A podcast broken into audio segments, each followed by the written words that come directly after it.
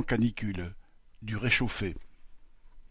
Le ministre de la Transition écologique, Christophe Béchu, a annoncé un plan de quinze mesures à mettre en œuvre en cas de forte chaleur. Parmi elles, il y a l'envoi de SMS d'alerte, comme s'il y avait besoin de cela pour se rendre compte qu'il fait chaud. Il est aussi prévu de recenser les pièces réfrigérées dans les écoles et les maisons de retraite, mais pas d'en construire.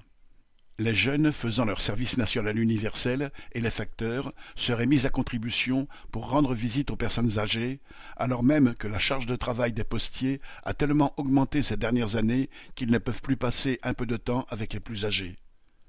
Quant aux entreprises, elles seront conviées à faire attention aux conditions de travail il faut s'attendre à recevoir des messages expliquant qu'en cas de forte chaleur il faut boire, ne pas pratiquer d'activité physique intense et se mettre au frais.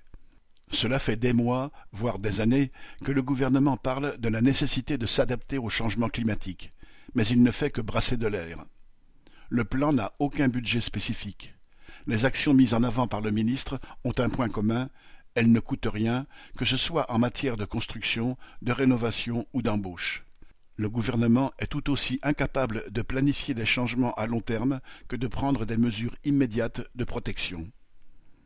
En attendant, la canicule s'annonce une fois de plus comme un cauchemar pour les travailleurs qui devront bricoler avec un ventilateur et une bouteille d'eau.